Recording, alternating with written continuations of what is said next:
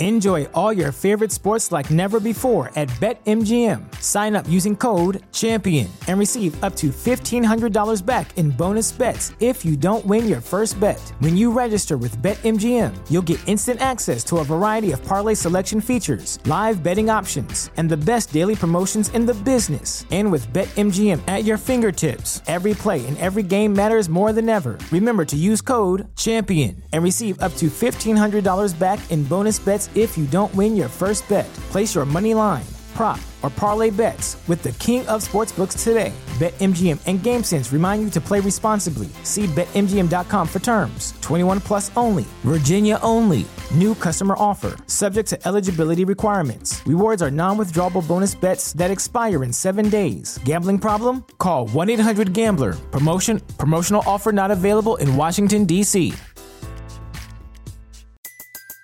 Everybody in your crew identifies as either Big Mac Burger, McNuggets, or McCrispy Sandwich. But you're the filet fish Sandwich all day. That crispy fish, that savory tartar sauce, that melty cheese, that pillowy bun. Yeah, you get it. Every time. And if you love the Filet-O-Fish, right now you can catch two of the classics you love for just $6. Limited time only. Price and participation may vary. Cannot be combined with any other offer. Single item at regular price. Ba da ba ba ba. Hey guys, on today's pod, I had on Matthew Stocko once again returning from a week absence. We talked about the Raptors' recent struggles and what's going on with this team. Then we broke it down kind of game by game what went wrong with the Nuggets game, the Nets game, and then most recently the Bucks. Lastly, we take our three biggest concerns about the team, and then on a scale of 1 to 10, go into detail what's most concerning to us.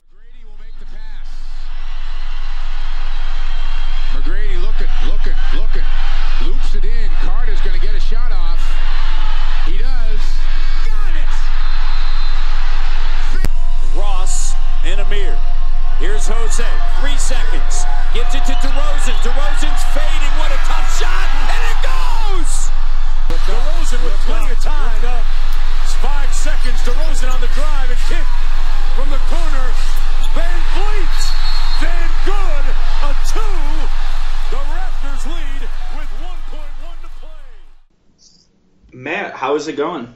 Mike, you know how sometimes when you really like a team and your mood will get affected by how that team is currently performing? Um, that's how I would describe my mood. It's like life is good, but but you know, Raptors are performing interestingly and if not have been underwhelming over the last little while. So, you know, that's not it's not a good feeling going into the Christmas season. I wanted, you know, another 10 game win streak, beating the Bucks. Like, hey, it's all good. It's Christmas. We're going out on this West Coast road trip. It's going to be great. But instead, you know, we uh, we, we we have to evaluate the team and see see see where they're at right now because it's it, you know there are some things that aren't looking very good. Right, and it's been two weeks since me and you talked. We had Christopher Klein of the Sixers Sense on to kind of break down the Sixers in the future matchup then. Let's kind of just move towards the most recent four games because we've been talking about how great this team is for most of the season and they performed great. They're still number one in the NBA. But what over the past four games has been most concerning to you? You know, it's it's it's hard to pinpoint a one thing, but I think at a at a more and you know to take it bring it more to like a business sort of thing, like at the umbrella level, I think the and there's many pieces underneath that is the execution of the offense as a whole.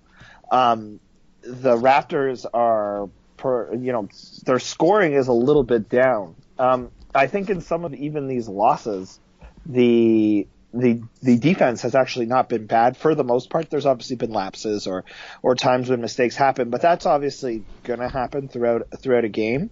Um, and I mean and I mean for the most part, the losses have actually been uh, quite close, right? Like especially over the stretch. But I think where the concern for me has really been is on the is on the offensive execution end. It seems that the team no longer, uh, you know, like a, a few games of bad threes have really or, or poor shooting percentage from three have really gotten into their heads, and it, the, especially in the Bucks game and uh, and uh, the, the previous game against the Brooklyn Nets as well, it really seems like offensive execution is a is an issue for this team all of a sudden, which is crazy to think from watching their, you know, previous like 15, 20 games where they were just really rolling and really in a nice groove. It seems all of a sudden that they've become very stagnant, very one on one.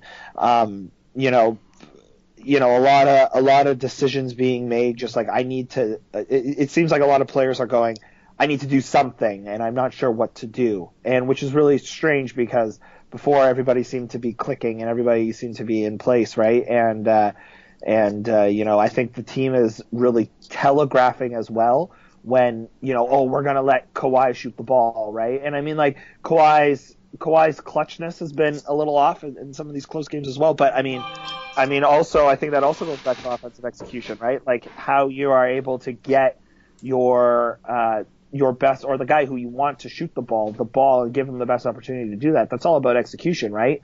So I mean, we I mean we'll obviously get into the more individual pieces, but I think at a high level, it's been the offensive execution.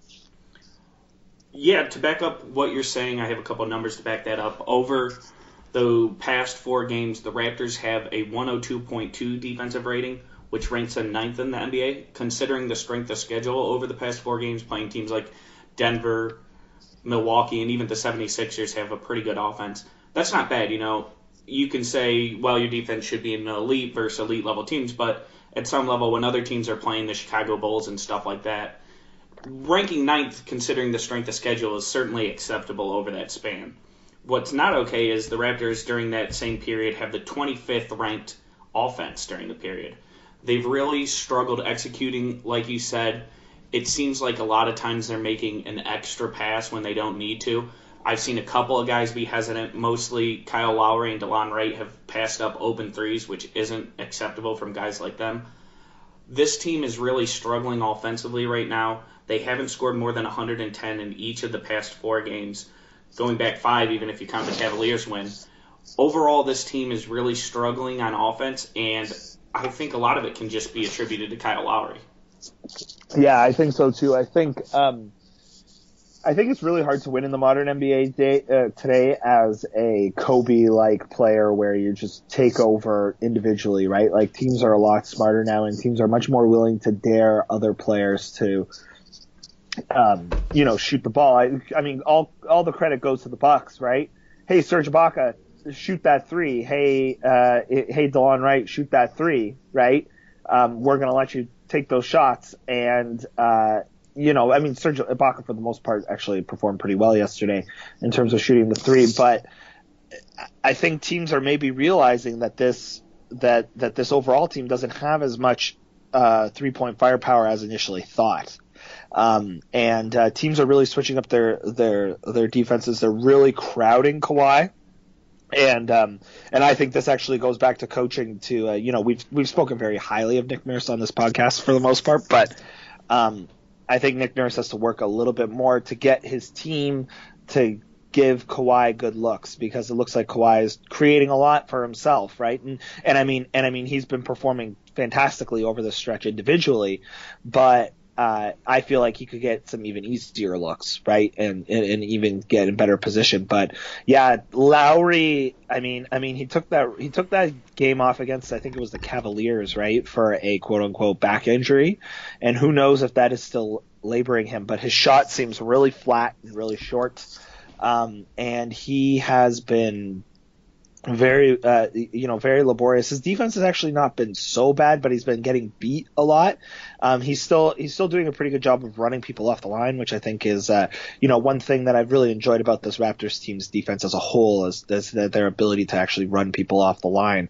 But it's it, the the the offense is concerning the it, it's paining me a little bit when you know they're they're swinging into the corner and there's a net and, and, and you know the the player has more than enough opportunity to be able to to shoot the three comfortably and they're passing it up or they're hesit or even worse is when they're hesitating for a second when they get the ball because that just allows the defense time to shift back to their uh, to their stance and then you've wasted like maybe like 10, 15 seconds off the shot clock, right? And then you just have to create something. And, uh, you know, uh, you know, even watching teams like the Milwaukee Bucks, how they were able to give Giannis opportunities to get to his spots that he likes, right? Like uh, cross cuts and all that. And, uh, you know, I think too, Nurse is really pushing right now, um, the the small guard lineups with Lowry and uh, Fred VanVleet and such, and uh, you're I'm noticing a trend too of of uh, they're switching onto big guys, and those big guys are getting opportunities to get the ball and create something either at the po either you know a good shot for themselves. So I think on the defensive end, it's not helping either. So they're trying to create more three point shooting, but since those threes aren't falling, they're actually giving up a little bit defensively as well. So uh, yeah, there are there are definitely some uh, some offensive concerns. Let's kind of go back and start look at a game by game, starting with the Denver Nuggets. The Nuggets was a 106-103 game. I thought going into that game that it was going to be a little bit more of a shootout. Denver's actually been much better defensively this season than you would expect, given where they were at last year, and really just a better overall team. But that game came down to the wire there was a you know a ticky tack foul. Some will call on. They'll say that it shouldn't have been called on Serge Ibaka with an off ball action. I don't really have a problem with the call. He pretty clearly kind of hooks Jokic, and it really impeded him on the off ball cut. You can say that that call isn't made very often in late game situations, and I tend to agree with you. But you know, I I'm never mad when the right call is made, even if it's not made very often. Matt, what was your kind of overall thought on that foul there? Yeah, yeah, I you know it, it's funny too because the next uh, the next game was against the Cavaliers, right? And they called that same call again, um, or or whomever the next game was against. That, the Sixers. That, that the, the game before yeah, was the Cavaliers. Oh right, yeah, yeah, yeah, yeah. The Sixers game. That same call was made uh, actually, which I found to be funny. You know, I think too, as a fan of the game, uh, you know, I tend to agree with you, right? Like it sucks when that happens and it feels like it's it's a uh, it's a slight against the team or like you know the five on eight mentality of the re- of the refs are on the the side of the other team. But in reality right I mean it is the it is the correct call.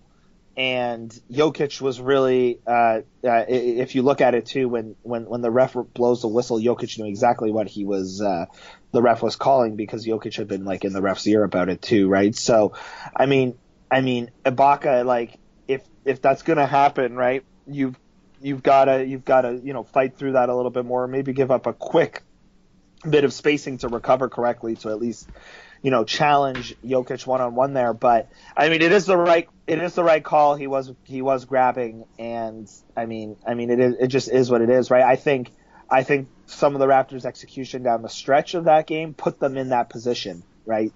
Uh, so I mean, really, I mean, really, it's the Raptors' fault for being in that position in the first place. And if you want to complain about a point, how about the point that the Raptors freely gave up when Nick Nurse got his technical on the call that JV fouled the guy? I understand that that's a questionable call. It's also funny that that's something that the refs have been more keen on focusing in on because of Kawhi Leonard. Obviously, it happened when he was with the Spurs, but they're a little bit more kind of. They're very more strict on uh, players crowding the shooter space and everything like that since the Kawhi Leonard injury. Nick Nurse gets that technical. That really cost the Raptors a point, and you can say, well, he needed to do that to let the refs know. Well, okay, I mean, if you really think that you're getting a point's worth of calls after that technical, then I don't know what to tell you. I think more likely Nick Nurse lost his temper, which cost the Raptors a point, and that was the difference in the game as much as the call on Jokic. Yeah, I it, it's such a um, it's such a uh, uh, fine balance, right, between between that that the coach's technical foul being a positive and being a negative. and I think that the way Nurse reacted. Now, again, you know, young coach learning how to take these technical fouls, it's going to happen, right? And hopefully, and hopefully he's learned from it. But he was almost too animated to the point that you know it's like it's like it's like it's like a child right like sometimes like sometimes when a child is too animated or crying too much you ignore you ignore Yeah. instead of actually listen, right? And he was like animated, like going like like like, like He- going a little bit too over the top. They needed to tee him up there. He was going to get a technical no matter what, and honestly, he could have been ejected the way he reacted on the sideline. Yeah, yeah, yeah, yeah. Like I, I mean, I mean, I feel, I feel in that opportunity, especially in such a close game, you know, with, uh, I mean, I mean, really, right? The Raptors, the Raptors over this last little stretch have lost to the top team, in- uh, top team in the Western Conference and their biggest competition in the Eastern Conference, which is concerning. But, um, you know, especially in those sorts of situations, right? You need to, you need to, you need to like be really upset about it, right? But not like f you ref, like you don't know what you're talking about. How could you? Like you know what I mean? Yeah. And uh, and, and a lot of that is body language because I think like if I was a ref, I would actually respect the the the coach's opinion more if he was upset but not like in your face like this is nuts oh my god like you know what i mean Mhm. like like like like acting like you just like you stole his first child or something like that like no like like like it shouldn't be like that right like you have to be very strategic in how you use that technical uh, how you use that technical foul if you're going to do it right because really it's a decision right like i am going to get so upset that i get a technical foul here right like like like like like I don't know if a coach is ever really that upset that they just that that they do it absentmindedly. I They think shouldn't more- be, at least. that- you should yeah, never they- be that upset. No, no, no, no, no, no, no, no. Right? Like, like, like you should own. Like, it's kind of like when a manager walks out in a baseball game, Mhm. right? They know exactly what they're doing when they go out there, right? They're out there to make a point.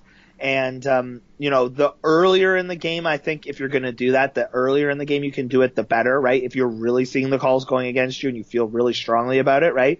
Because because then the players, I mean, the, from a player's perspective, they know that they have your back and everything, or that you have their back. But it, it, it just seems silly and ill-advised, right? Sure, yeah. It's at this time.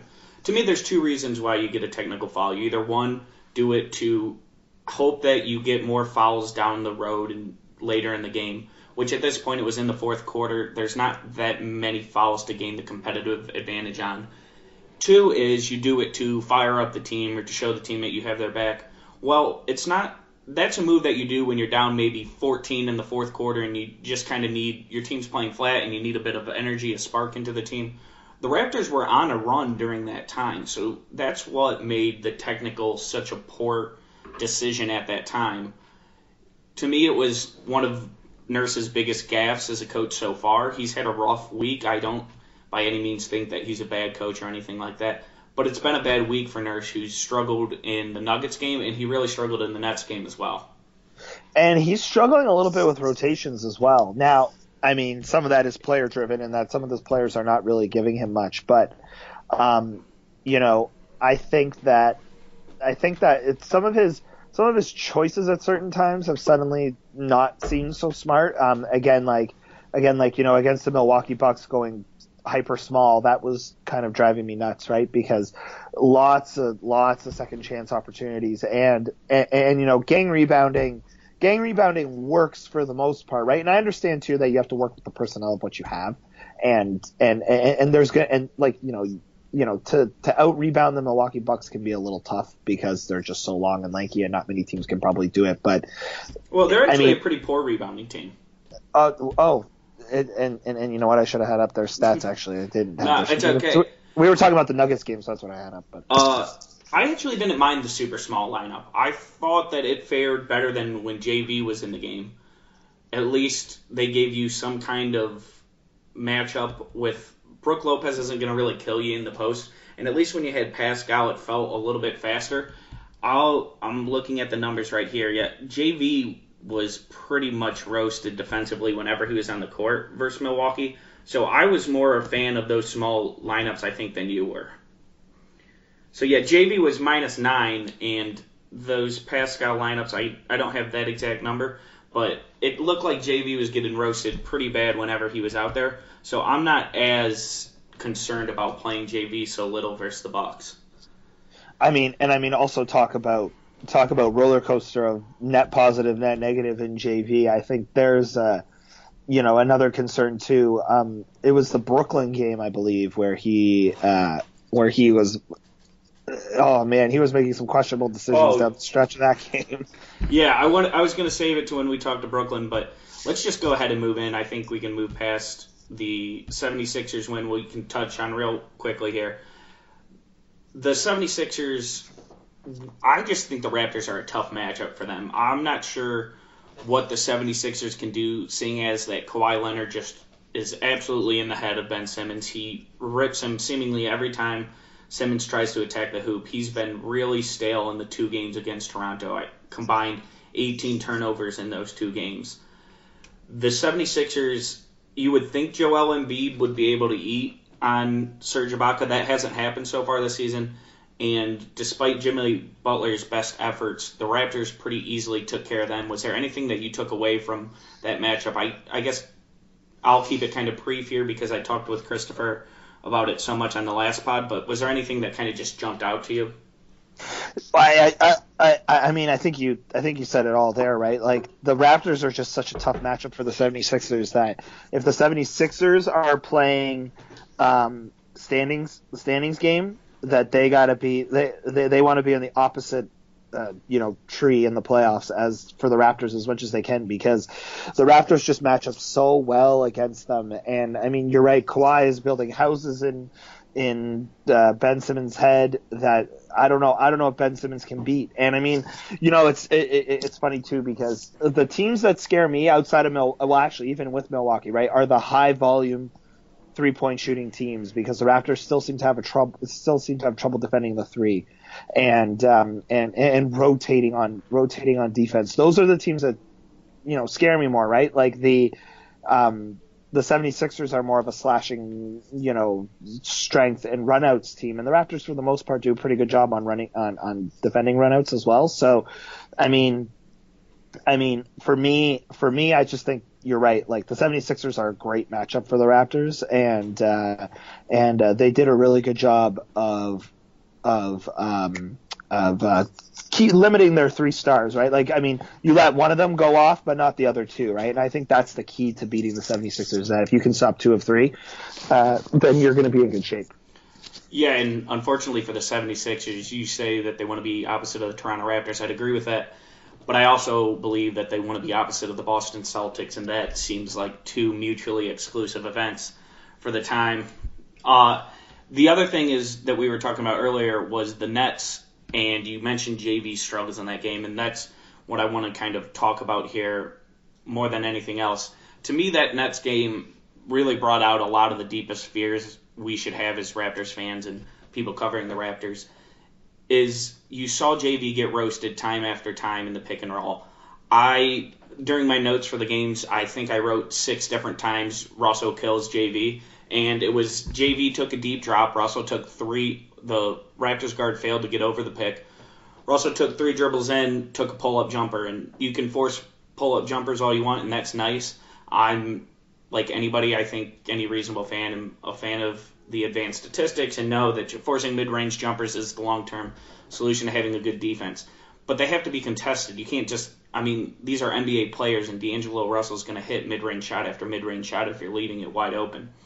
So seeing JV get exposed like that defensively, the late game execution, to me, the next game was the most frightening of this four game patch, and seeing them be out executed in the late game by a team that has been absolutely terrible in the clutch this season was really frustrating. Oh my gosh! And this is D'Angelo Russell we're talking about. Like this is like, you know, not uh, Steph Curry or something like yeah, that, right? well, Like, just yeah. imagine you talk about teams that the Raptors are going to run into. They're going to have to face the Golden State Warriors if they want to win a title. That's Steph Curry. They're going to have to face Kyrie Irving if they want to get past the East. That's Kyrie Irving. If D'Angelo Russell is tearing you up, then you're going to have problems when you face quick guards like that. Yeah, and, and and I mean, talk about I mean, especially with Kyrie Irving, right? Talk about like a master of the the pick and roll and the and the one dribble, one to two dribble, you know, pull pull up, right? Like, whew. Um, the JV, uh, uh, it's tough, right? Like like like he's so flat footed that it makes it it makes it hard for him to to you know to, to know what to do, right? Because you could either push him up uh, or, or push him up to, to stop the dribble against some teams, but then you could also, you, you know, you can let him lay off, right, and just dare the team to shoot. However, I mean, with so many, with so many good. Uh, one dri- one to two dribble point guards in the NBA, right? Like if you're the other team, why wouldn't you? So I'm Mike, like what you're you're you're you're Nick Nurse. What are you doing? Are you just sitting? Are you just sitting JV and that's what it is? I, I'm at that point to be honest. I I'm just not sure how he plays when you talk about the Milwaukee Bucks and Brook Lopez, who's extremely explosive from beyond the arc, and you talk about the Boston Celtics, who have a range of shooters who are all explosive beyond the arc. I believe that at this point, JV's in spot minutes versus those teams. Versus Celtics, you allow him to be out there whenever Baynes is, and that's it. And versus the Bucks, I'm not sure who he can play against if they keep Thon and Brook Lopez both out there. You would hope that he can eat enough on Thon that he'll make up for the advantage. We'll see there. I, I'm not sure if I'm Nick Nurse. JV's become borderline unplayable against two of your top opponents, which is obviously a huge deal seeing as he's one of the Raptors' handful best players. If he can't play, that's a big net negative for Toronto. If okay, so we're we're we're kind of hovering around two issues right now. We're hovering around uh, a backup center and uh, who can play who can play defense and three point shooting. Um, it, it, I, again, not trying to be the fair weather Toronto fan where let's blow it up and make a trade. Um, if you were to trade for one of those two areas of improvement, which would you try to go after if you could? I would go after the center. To me, the three point shooting is something. There's a lot of guys shooting historically below their career averages. And yeah, we're a decent sa- sample size into the season, but I still have confidence that Fred VanVleet and CJ Miles might turn around their shooting. I can watch JV and know that he's not going to become any quicker over the next 50 games. So to me, it's the backup center because shooting is something that kind of comes and goes, and depending on the day, you might have it from certain guys and might not have it from others. JV's not going to become quicker over the next 50 games, and that's something that the Raptors really need to address. Yeah, I think so too. I think that um, he, you know, part of the quote unquote benches struggles have really been JV's inability to play defense that allows, you know, the team to go on a run, right? Like, I mean, everybody's going to miss shots throughout a game, but you know, with with those pick and roll struggles against some of these teams, you see you see the team, you see the opponent score with such ease, right? And with momentum shifting all the time and momentum going around, the the result can be something really you, you, you, know, like it, puts a lot of pressure on the offense to score, right? And the bench is historically not as offensively inclined anyway, right? Uh, at least the one that we have today. So I think I would tend to agree with you. I mean, unless unless you could somehow get Bradley Beal for JV, CJ Miles, and Norman Powell, which of course you're not, but then um, how like like how could you not want to try to go after a backup center who's more mobile and and but again, where do you find that, right? Like it's really tough. Well, yeah, at least to give you options when you're in a final playoff series. Have something, you know, just another arrow in the quiver that you can pull out and use in case of a situation where you're getting run off the court like JV has over the past couple games. It's it will be interesting to see. Um, I want to see more Pascal at center lineups. I know the team's not rebounding well when he's out there, but to be frank, they're not rebounding that well when it's the Serge Ibaka center lineups. So I'd rather see a lineup that can kind of switch across everything, get out and run a little bit more. That might be to me some of the some of your answers with the bench unit is if you can run a little bit more, it might help your offense kind of develop into a better rhythm than what it's been as of late. Yeah, I would agree too. The the bench is not really a unit that has a lot of like half court execution, right? Mm-hmm that um, like a lot of teams, I would say. To be fair, I yeah, think a lot yeah. of teams, the reason they're on the bench is because they're not elite offensive players. So that's why you have a bench unit that sometimes struggles to generate points unless it's in transition. Yeah, exactly. And I'm not saying like it's a unique problem to the Raptors or anything, but yeah, like I mean, they they should have never lost to the Brooklyn Nets, right? Like I think, uh, to be honest with you, out of all those, uh, out of all the losses recently, it's the Brooklyn Nets one I feel that actually had the worst execution. Out of all of them. Yeah, absolutely. You you lose to a team like Milwaukee when your second best player scores two points, and it's it's not a good thing. But you realize that you could have done more if Kyle Lowry hits two jumpers and boom, you win the game. You know, when you lose to the Brooklyn Nets, that's one of the worst teams in the NBA, and I know that they're plucky and try really hard, but for God's sakes, D'Angelo Russell's their best player. That's not a team that should beat the Toronto Raptors on any given night. Shout out to the uh, uh, to the coaching staff of the Brooklyn Nets, though. I mean, they are, uh, uh, uh they, you, you, know, they're they're being coached the right way. I think, in my opinion. Yeah, they and they play hard, and there's certainly something to be said for where they're at in the rebuilding process. It's just on a, a night, particularly not a back to back. That's not a team that should be able to compete with the Raptors, let alone beat the Raptors once it got to a late game situation. I have a couple things here that I want to ask you about. Justin, you give me on a scale of 1 to 10 how concerning they are to you. Okay. One is the team's defensive rebounding this season. Concerning, um, I would say uh, 10 being high, uh, 7.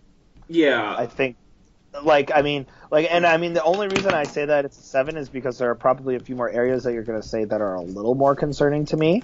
Um, I think that uh, you know the team uh, when, when the team's locked in, they're actually not horrible, uh, a horrible rebounding team. Um, I actually think that uh, you know the, a few bad breaks. They've actually had a few bad breaks that seem really alarming, especially with some long rebounds and stuff. But um, the the for the mo- for, for the most part, you know, they're they're they're getting a lot of stops. They're obviously creating a lot of turnovers and a lot of like, you know, tip balls and all that sort of stuff. So that's all great. Um, but for me, I mean, it's still a concern, but that's because when they go small, they go really small, which can be a little concerning. A uh, couple things. One is you were right on the Milwaukee Bucks rebounding. They are second in the NBA in rebounding percentage. I'm sorry, they were terrible last year.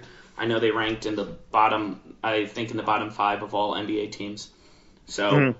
this year they've actually turned it around, and I don't know whether that's just due to the addition of Brook Lopez and Ersan Ilyasova, or if my guess would be that Budenholzer's put a more emphasis on it. But you are actually right. This team is they are second in the NBA. Um, but when it comes to defensive rebounding percentage, the Toronto Raptors are currently 27th in the NBA with a rebound percentage of 70.4, meaning opponents are getting approximately 29.6% of misses that's not good. And oh. I mean, when you talk about some of the teams that are they're behind, they're behind the Nets who play small frequently. Rondae Hollis Jefferson is their power forward. They're behind the Kings who are a dumpster fire, the Hawks who are dumpster fire and play small. The rebounding has really been a struggle, and part of that is Serge Ibaka is not a very good rebounder at center. Pascal Siakam, for as great an athlete he is, is an average rebounder. Kawhi is a pretty good rebounder for his position, but you just have a lot of guys who are below average at their position. And I'm with you in the seven range. There's been teams that have been very good that don't have a great rebounding percentage, but when you're being placed below the Suns, Hawks, Kings, and Nets, that's not good.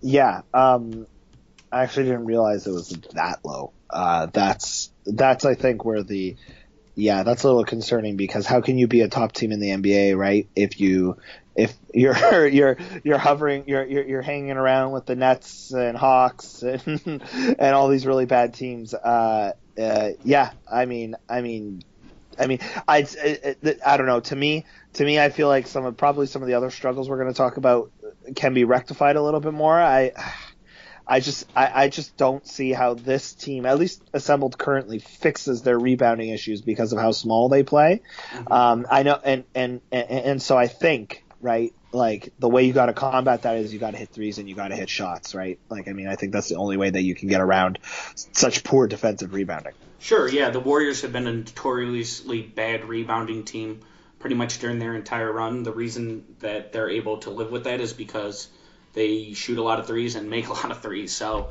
you're right. able to generate more points and you know they play great defense other than defensive rebounding they just they swarm to the ball so they're able to make up for that shooting and other or that rebounding disadvantage in other ways to me you'll never like you said i don't think this will ever be a strength for the currently constructed raptors if you can lift it from 27th to 20th then it's not as big of an issue. You know, you go from having it be a real disadvantage to it just being a neutral, then you're more, then you're okay, in my opinion.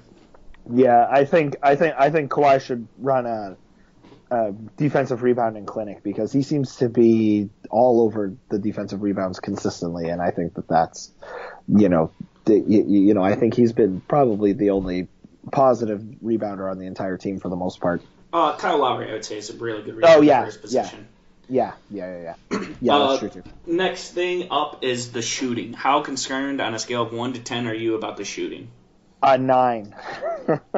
I think um, I think uh, a lot of their struggles are are based around their poor shooting, and um, I mean I mean the the ability to get the shot. No, um, I think that the Raptors have actually been finding lots of great opportunities and lots of great chances for wide open threes, right? But the thing is, is that we're talking about concerns with wide open threes and really and, and in rhythm threes and lots of you know and, and, and they're not necessarily they're every you know every every game or so there's maybe one or two bad questionable threes like why like uh, like me shouting at the TV why would you take that? Right? But I mean I mean I think the concern is that they're not making them right? So is it that the starters are too gassed and they can't get lift on their shot? Um, or, or or what. But I mean, CJ Miles is right. Like I mean, he's having his worst season statistically shooting the three, which is a big concern. Um, Fred is very up and down. Uh, OG OG isn't quick enough with his decision making to be a consistent three point shooter, and Lowry has been uh, really short, right? And uh, he keeps on taking long threes too, which is which is another concern. But I think that you know this this team as constructed, as we were just talking about with the, the with the defensive uh, issue or the defensive rebounding issues, a lot of their a lot of their problems can be made up if they can hit the three, but they're not hitting the three right now, and that's um, uh, you know I think I, I I I think it probably is the team's biggest concern. I'm going to go the other way a little bit. I'm with you on the importance of the three point shooting. Certainly, when you have a team like this that is based on pace and space and the new modern offense, the three point shot is very important to the team. But I just I think I have more confidence that certain guys on this team are going to turn it around. There, to me, I just don't think CJ Miles is going to continue to shoot this poorly. He's been a shooter throughout his NBA career, and these past couple games or these past 31 games aren't going to change my mind on who he is as a player. Fred VanVleet is going to turn it around, in my opinion. He again is a guy who, just based on what I've seen from him throughout his career, I think that he's a better shooter than what he's displayed thus far. OG Anunoby's being more aggressive. I think that's a good sign. Pascal Siakam has shot it a little bit better than I thought he would. And a lot of these guys are just shooting below their career averages. I think that the three point shooting is going to come around, and the later we get into the season, the more concerned I am about that. However, there's just so many guys shooting below their career average. I think that it's going to bounce back eventually here.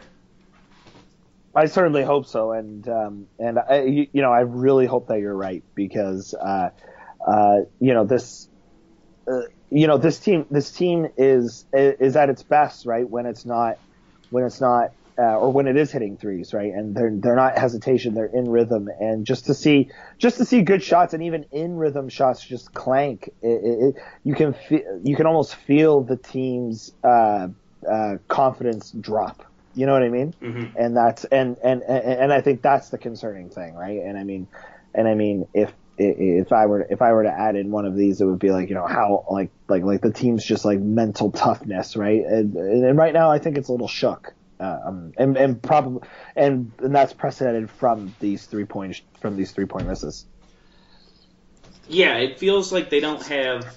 I feel every team needs that one super confident guy who's just kind of a heat check guy, and it seems like this Mhm. Raptor team doesn't really have it at this stage. Uh, you know, Not even with Kawhi. yeah, you know, he's more of an in rhythm guy to me than he is a like kind of heat check guy. He's become more of a heat check player lately, but I'm talking just a Marcus Smart level of irrational confidence. Right. just do something. You know, uh, next I want to bring to you is the bench. The bench was the biggest strength of this team, I would argue, last season. They've been absolutely horrendous all year long.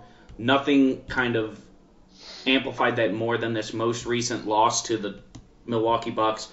I'm gonna give you the plus minuses of a couple bench players. Fred VanVleet plus three, OG Anunoby minus 16, CJ Miles minus 14, Delon Wright minus 14, JV minus nine.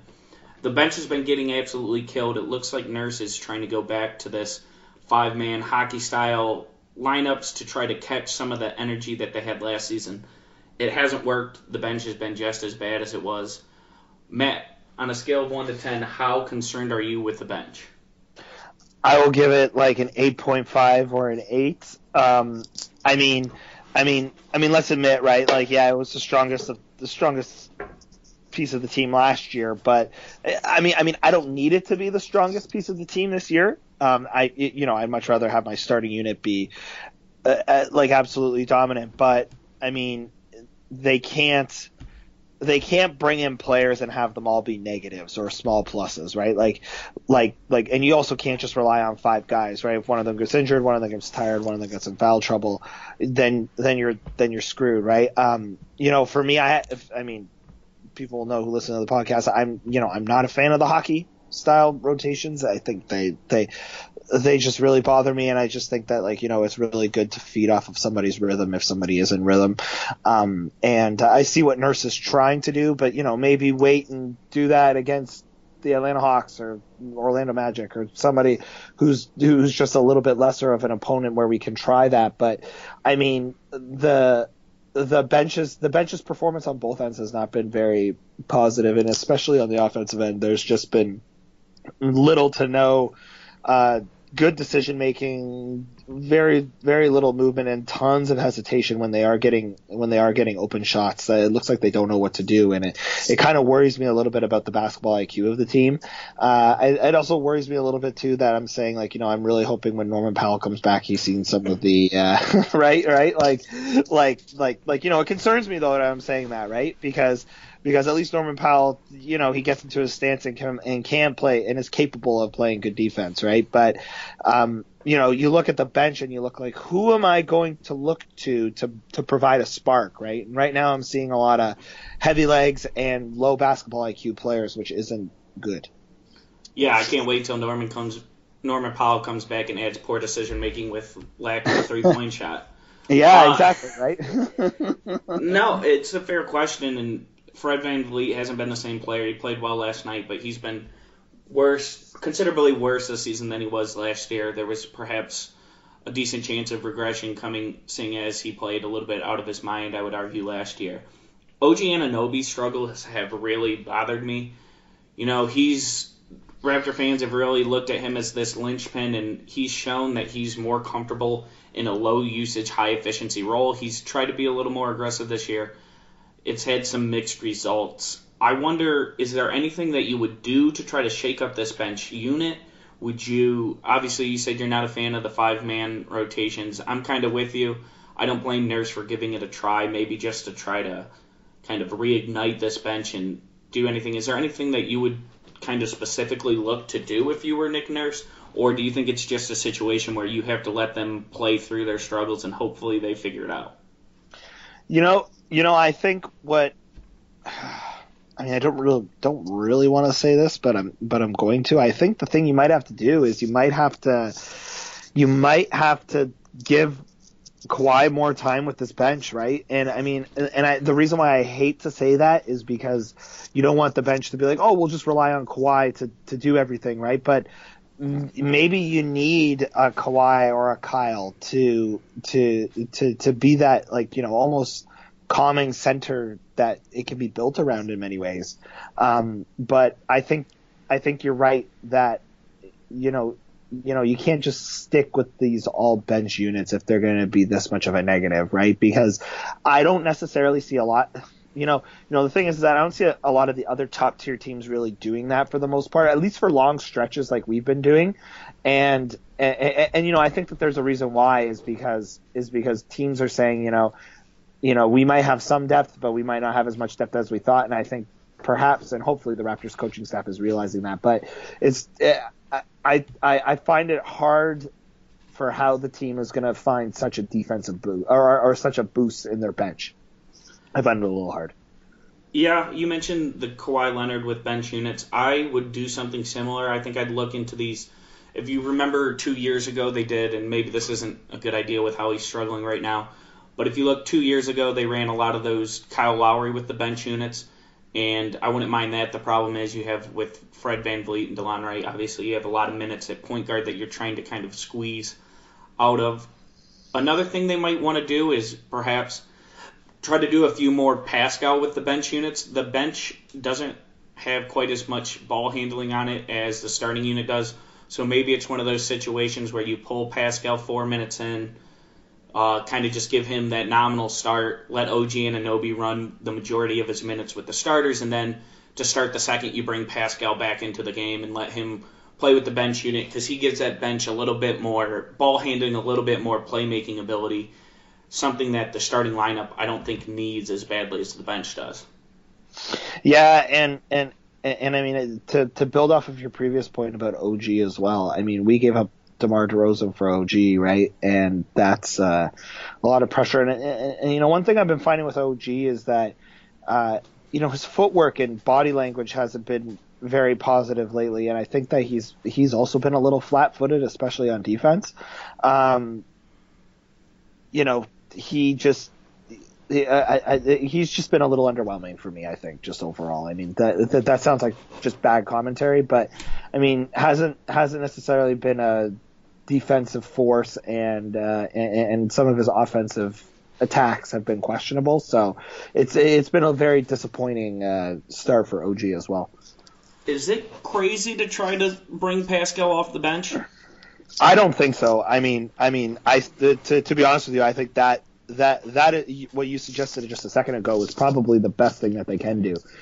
Pascal has been such a positive that you know I think that I think the American media would shred it to would shred the Raptors to pieces. But I mean, you want to if Pascal is playing the same amount of minutes and still being as impactful, it could be worth it, right? I mean, he's been he's been he's been impactful on both ends, but for me, I think it's at least worth a try, right? Maybe start him, give him a give him a little bit of run, and then bring him back in with the bench and see what happens. Like that's what I would do. Yeah, you know, it's it's certainly not common for your third best player, and I think pretty clearly Pascal is our third best player at this point. It's not common for your third best player to come off the bench, but it's not unprecedented. Do you think back to those Lakers championships teams, and the guy pretty similar playing style, and Lamar Odom did something like that I'm not sure if they're going to do that. I would at least like to see him get more minutes with the bench unit and have OG Anunoby because he's more of a dependent talent get more minutes with the starters, kind of playing off other talented players. Another thing I'd like to see is, you know, Delon Wright's been really getting his minutes yanked around here the past couple games.